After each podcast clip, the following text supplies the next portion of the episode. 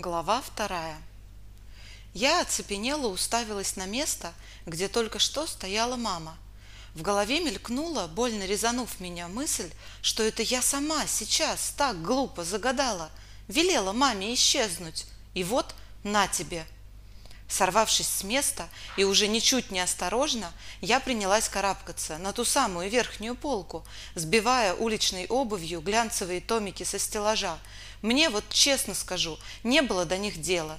Я стремилась как можно скорее вцепиться, как мама только что, в ту самую книгу с загадочными фиолетовыми знаками, что казалось мне такой притягательной всего минуту назад. Теперь же вызывало во мне только ужас и отвращение. Но уже почти добравшись до той страшной книги, я вдруг почувствовала, как неведомая сила, видать, та самая, что только что утащила маму, грубо подтолкнула меня вверх. Я ожидала увидеть древнюю книгу, но вместо нее передо мной предстала дыра. Просто отверстие в картине мира.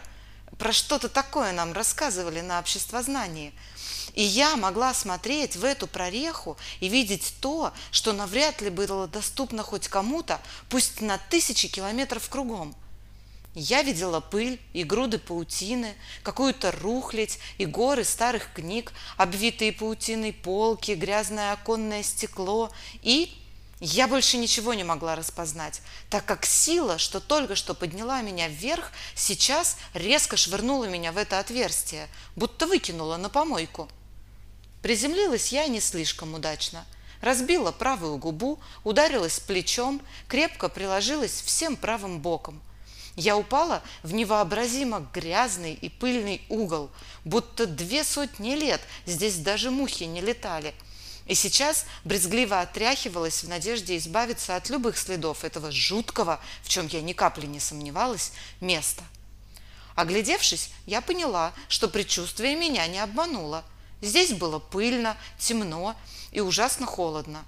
Груды книг и каких-то старых тряпок, запах гнили и затхлости, а тишина такая, будто нас зарыли под землю. Впрочем, последнее вряд ли соответствовало действительности, поскольку откуда-то сверху в помещение лился тусклый луч света, такой тонкий, словно бы пробирался сквозь тонну деревянных ящиков.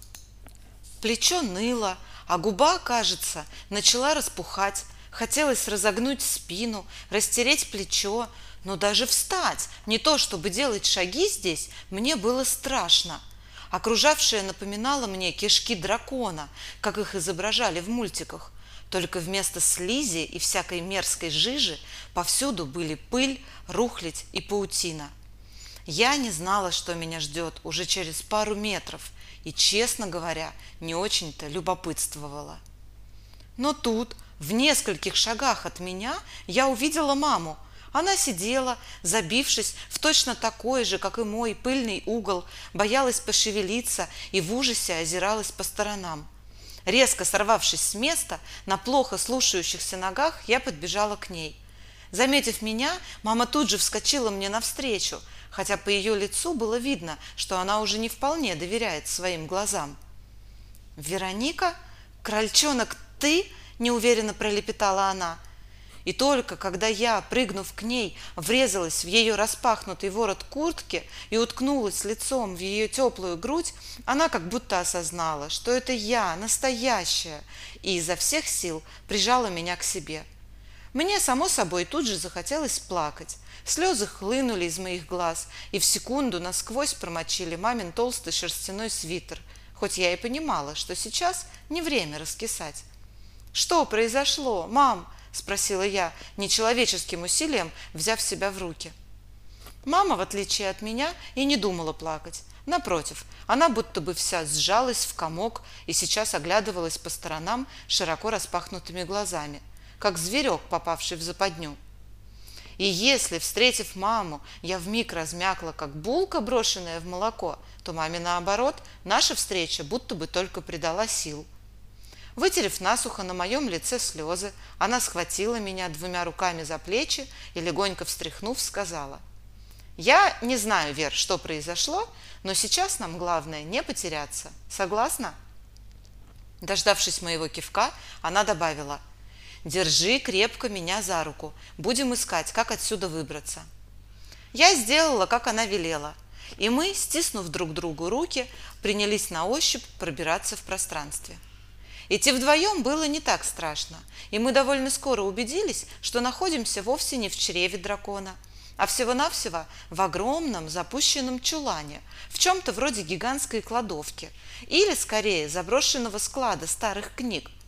Кроме книг и всяких тряпок, которые когда-то, наверное, были чехлами, скатертями или чем-то подобным, притащенным сюда для хранения книг, здесь, в общем-то, больше ничего и не было – мы шли сквозь ряды полуразрушенных стеллажей, пока не уперлись в глухую стену и решили, что больше шансов найти выход будет, если идти вдоль стены. Мама шла впереди, я за ней. И тут она резко остановилась, заставив меня споткнуться, наступив ей на пятки.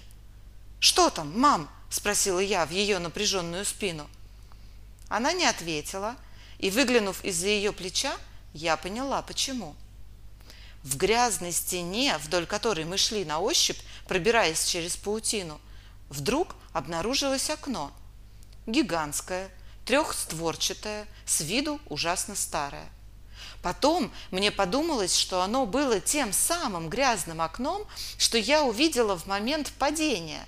Но теперь, стоя перед его пыльным стеклом, меня заботило вовсе не само окно, а то, что я увидела за ним – в первую секунду мне почему-то больше всего изумило то, что снега было завались. После нашей лысой зимы без снега здешняя снежная сказка показалась мне восьмым чудом света. Вокруг было белым-бело, и снег крупными хлопьями все сыпал и сыпал с неба новыми порциями.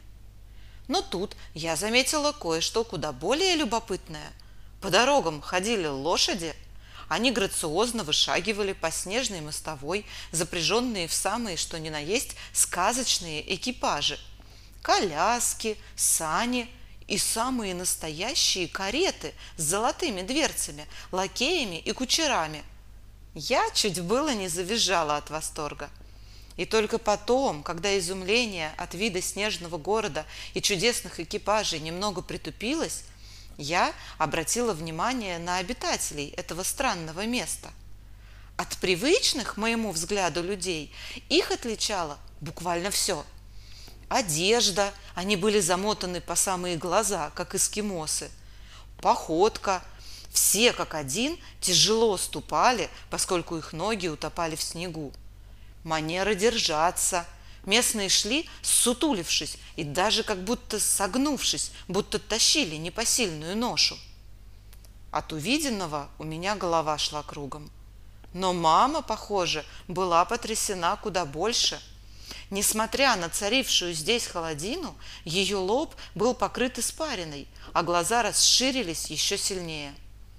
Отерев тыльной стороной ладони под со лба, она устало вздохнула – «Ох, доченька!» – произнесла она, и что-то в ее голосе меня насторожило.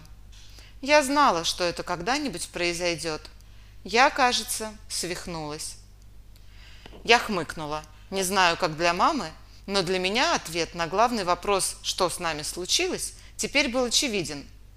«Нет, мама», — сказала я совершенно серьезно, внимательно посмотрев ей в глаза. «Ты не свихнулась, мы просто попали в другой мир. Мамины губы растянулись в улыбке так, словно она готова была расхохотаться. Но глаза ее при этом остановились, оставались совсем невеселыми. «Не знаю, кролик», — она медленно покачала головой. «По мне, так мы в том же самом мире, только на сотню или даже две сотни лет раньше». Наверное, мутировал озоновый слой или что-то в этом роде, и мы попали в какую-то временную петлю. Эх, надо было сортировать мусор, правильно утилизировать пластик, ведь теперь мы попросту застряли во времени. Я сжала ее руку и повела подальше от окна. Нам все-таки надо было выбираться, а вид этого мира уже и правда сводил ее с ума. Еще какое-то время мы шли вдоль стены – пока наконец не наткнулись на низкую деревянную дверь, едва различимую на грязном сером фоне. Мама ужасно заволновалась при виде выхода, который был так близко, и принялась трясти деревянную ручку, но дверь никак не поддавалась. С виду она даже не была заперта, но ей, похоже, так долго не пользовались, что дверь уже практически вросла в стену. Мне вдруг пришла в голову одна мысль. «Мам, а ты уверена, что нам не опасно показываться местным? Вид у нас, пожалуй, не вполне подходящий». На секунду мама замерла и даже отпустила ручку двери. «Ты права, Вера», – задумчиво сказала она. «Только подумай, наши джинсы, аляски, ботинки на резиновой подошве. Нас примут за инопланетян или кого похуже? Лучше крольчонок нам и правда затаится». Стоило ей сказать это и снова взяться за работу, как дверь неожиданно начала открываться.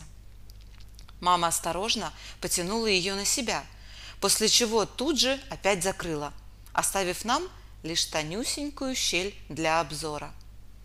Как по команде мы жадно прилипли к щелке.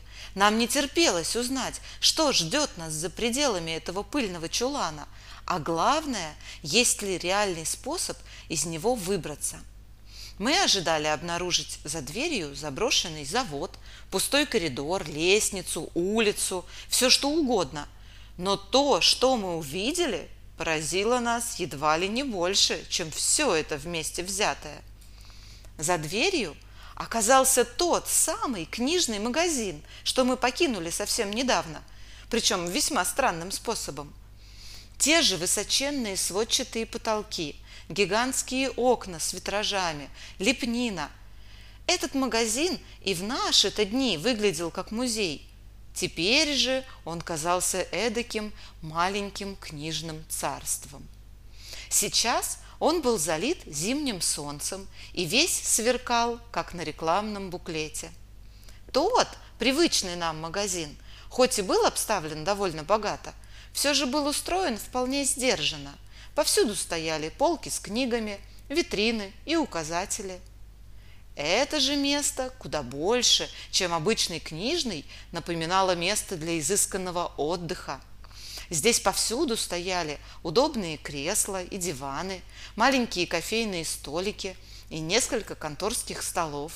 Книги лежали стопками на столиках из специальных бюро с картотеками – Длинные же ряды стеллажей находились в стороне от этой книжной гостиной, куда гости могли при желании заглянуть или послать человека.